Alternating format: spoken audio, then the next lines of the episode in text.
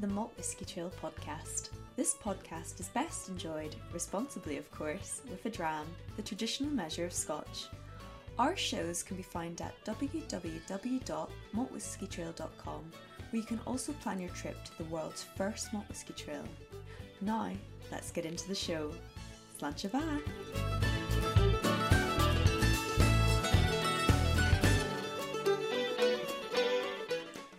This week is part two of a two part special where we join acclaimed whisky writer Charles Maclean.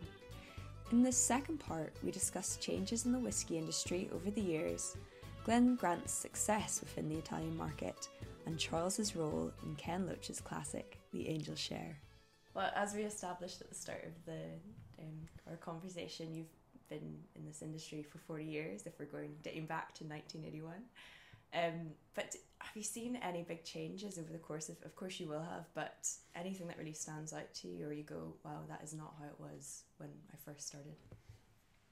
Well, no, that's a. It's potentially a very complicated question. Mm-hmm. Um, first, well, I think probably better to think more about the growth and the, and the, the interest. Immediately after the Second World War, um, Scotch whisky was highly, highly desirable, both in America, in Europe, and in the UK. And the government it, was it was um, they they they limited the amount of grain which was made available for, for distilling, so it became even more scarce.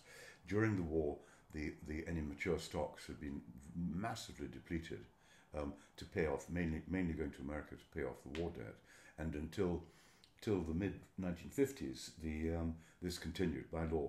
Um, you know, um, about between a quarter and a third of the production had to go to hard currency markets to, to, to help defray the costs of the war. Um, meanwhile, as I was told in Italy, because Italy took off very big time in, in, the, the, Marshall Plan that, that you, Italy, France, and indeed Germany mm-hmm. um, um, recovered remarkably quick, more quickly than the UK. And the meanwhile, the the the, the post-war uh, British government started larding on tax, increasing the the duty, um, which priced it really beyond the reach of, of your average person. Um, so these these are these these European and American markets um, became became very very important.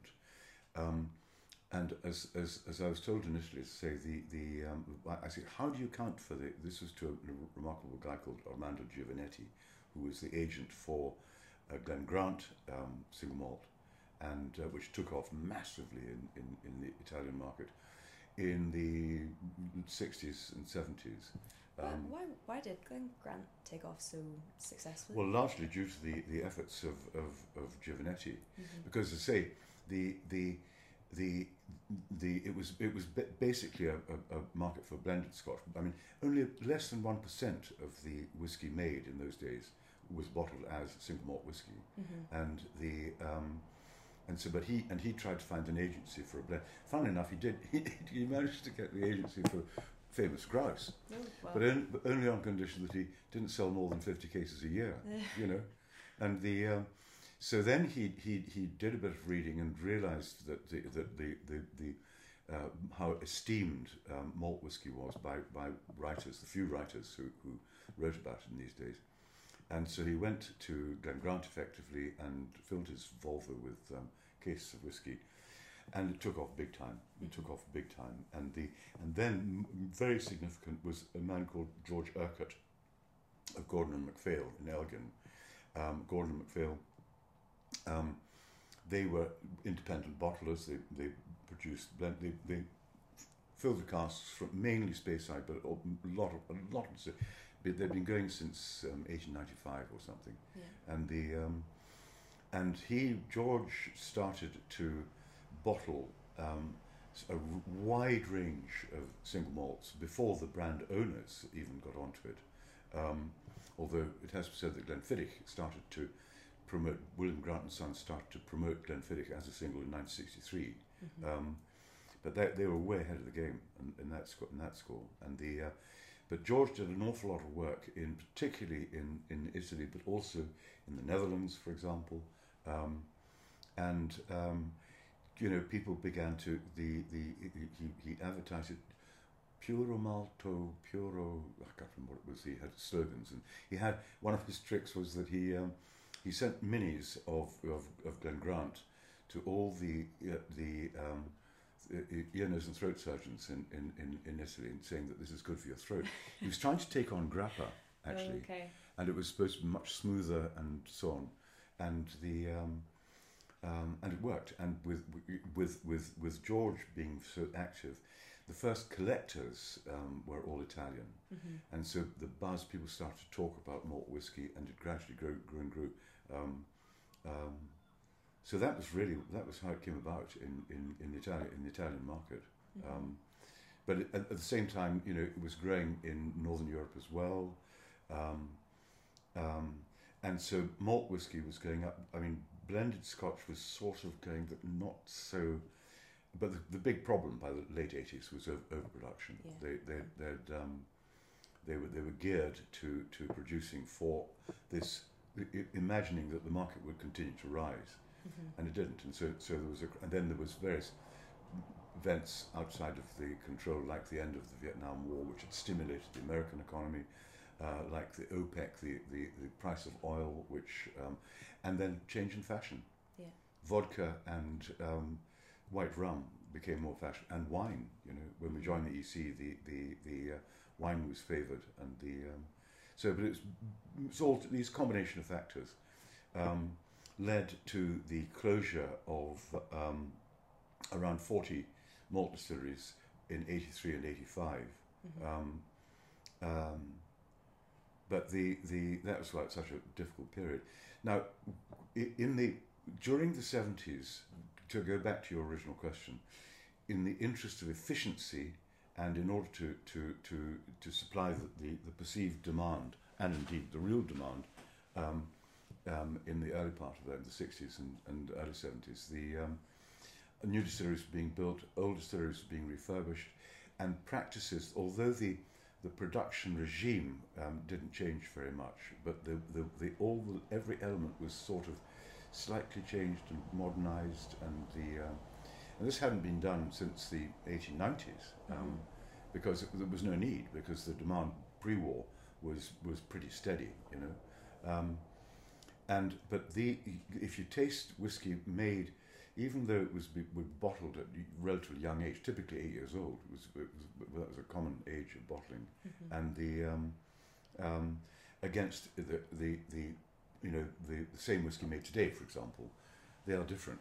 Yeah. They're different, and the, the so the whiskies made in the the um, 70s and 80s are, are are different. Although you see that in the 80s, for example, the uh, there was an awful lot of mature whiskey lying around. So in fact, some of the blends, for example, they would dump in older malt fillings, malt constituents, um, Mhm. to, uh, to because they had to get rid of them. You know. Yeah. So there were changes in flavour, but the so that's perhaps the first thing. Second thing was the the, a lot of this the the the success of malt, the renaissance, if you like, of um, malt whiskey was driven by consumers, um, and it was I mean the press, books.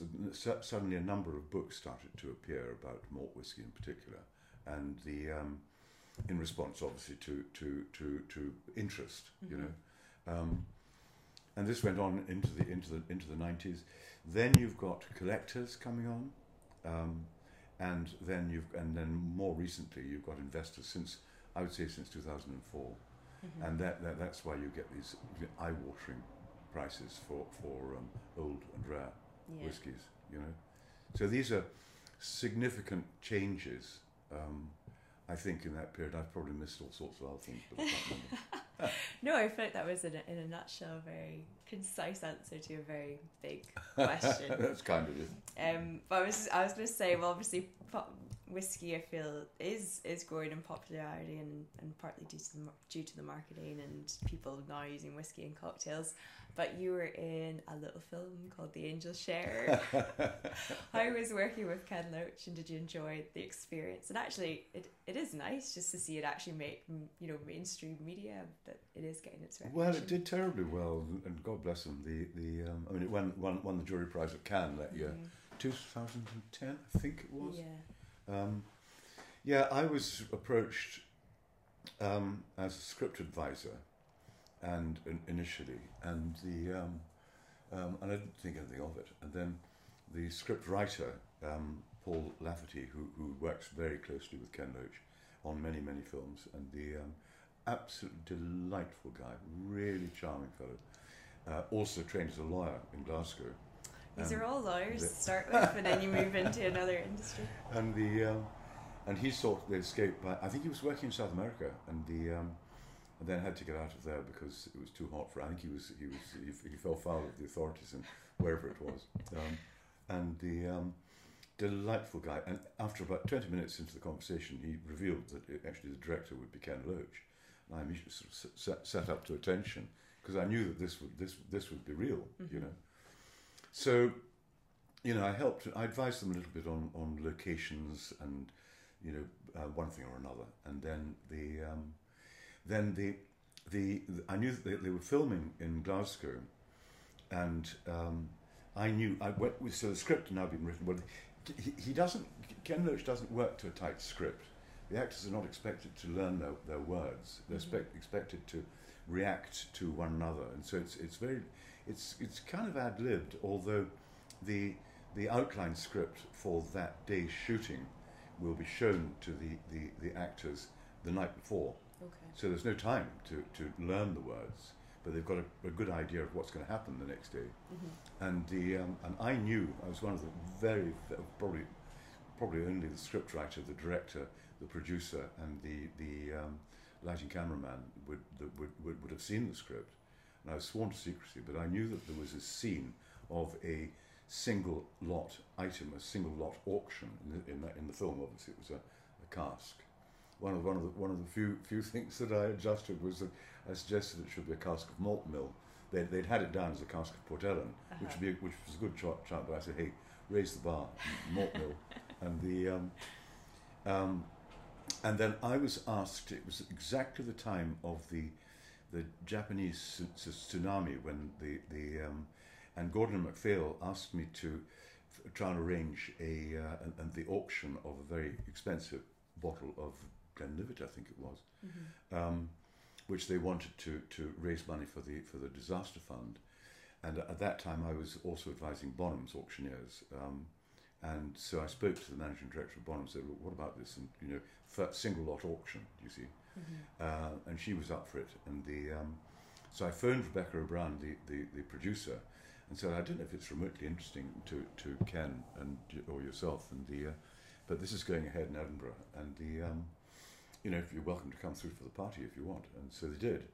And the following day, she, phone, she phones me up and says, um, that was really interesting, thank you very much. And the, uh, Ken would like you to have the role of this whiskey expert, Rory McAllister. I said, I'm not a bloody actor. She said, well, that's the point. you know, you'd rather- Secretly, you knew you were auditioning for the you'd, part. you'd rather, rather work with non-actors than, than, than with that. And indeed, of the, the, the four principal, the young kids, the, the, the principal actors in the film, um, three had three had never acted before, Wow. and the um, and one had acted, but only in a, in a film by Ken Loach. Um, so they weren't actors. The one that had acted in the film, he was a bin man in, Gla- in Glasgow or Motherwell, you know. And the, uh, but anyway, they were great to work with. They really were absolutely great to work with, and the, um, and I'm so glad that the film did so well for them. And the, um, there were yeah, no, it was it was a it was a very good experience. Mm. That's good. That's good to hear because it looks there's so much enthusiasm. Enthusiasm comes across on screen, but it's always. Well, thank goodness, it's a it's a lovely wee film. Well, Really no, I know, but you you always you wonder like like oh was it that how fun was it behind the scenes to do all that? Oh, it like, was what- great. He's yeah. a very calm man. That's good. Dr. Loach. He's he's. Uh, but I remember my first the first scene, which was was very hot because I didn't even think about it. You know the the. Uh, but the then we were summoned to to were, the, the, the, the, this scene was to be shot in what, what used to be the Caledonia Hotel, the Mhm. the the one on the Waldorf, West End. Waldorf. That's Yeah. right, and the. Um, and it's because there are hundreds of people, and there's cables going, and there's technicians and the extras, the whole audience of extras, and they're moving them around. So it takes hours to set up. Yeah. And then finally they set up. I'd been summoned, we, we, we'd been called, as they say, at seven o'clock in the morning to the St Cuthbert's graveyard across the way, Yeah. where there was a gigantic bus, a huge um, sort of uh, caravan.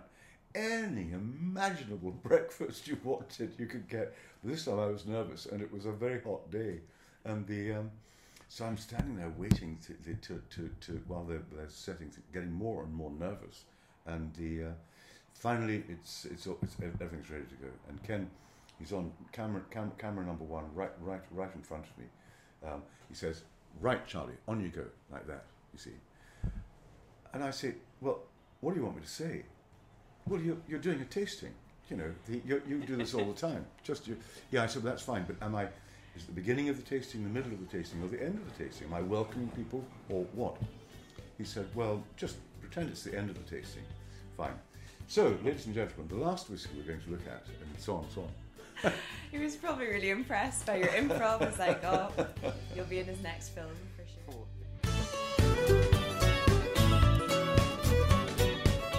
Come back often. You can listen to our podcast on Spotify, follow us on Twitter, Instagram, and Facebook for the latest news, offers, and exciting promotions. Cheery and Drasta!